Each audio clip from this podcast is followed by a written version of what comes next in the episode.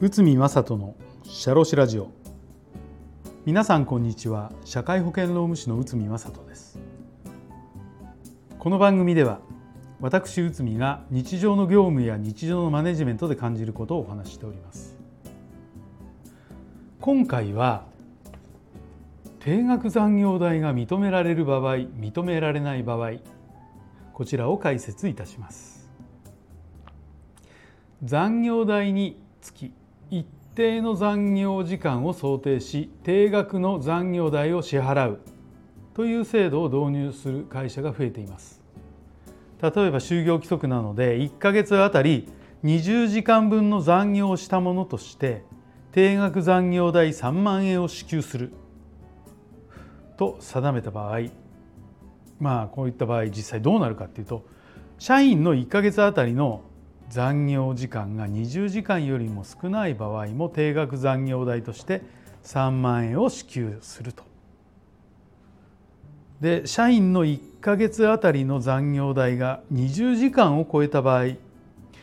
会社は社員に対し定額残業代3万円を支給するほかに20時間を超えて労働した時間分について別途割増賃金を支払うと。さらに定額で残業代を支払う場合はいくつかの要件が適正に具備されていないと法的に残業代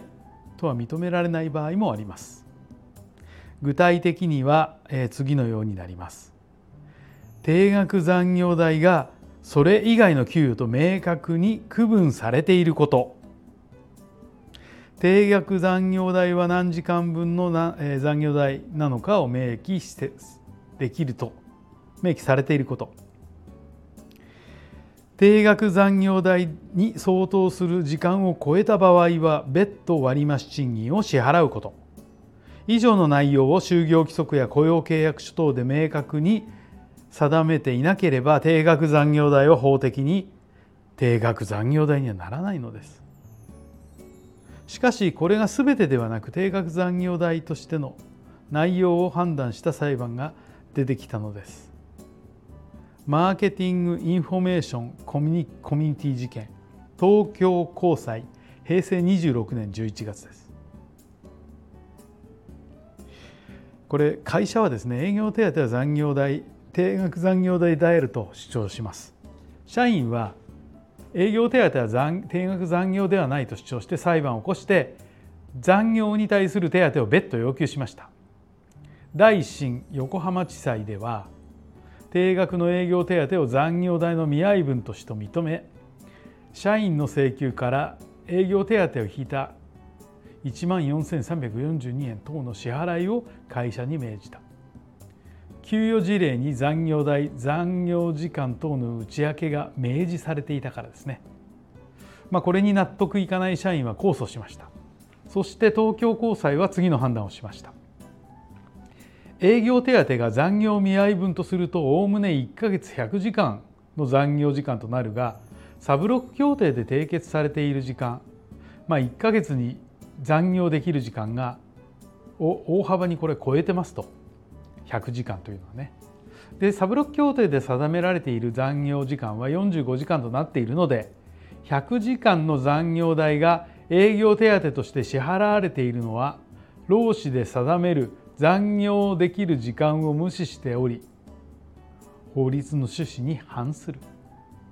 営業手当の支払いは定額残業代とは認められない、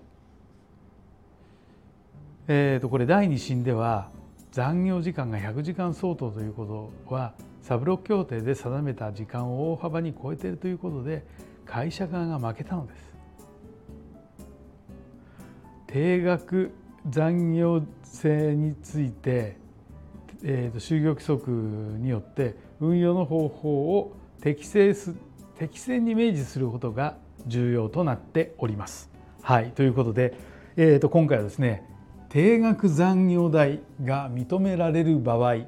認められない場合ということで主に裁判の事例を見ながらお話をさせていただきました。やっぱりこれ定額残業代で特に重要なのは定額残業代かそれ以外の給与かと明確に区分されていること、まあ、これ法律で法律って言いますか皆さん明確区分性なんて言って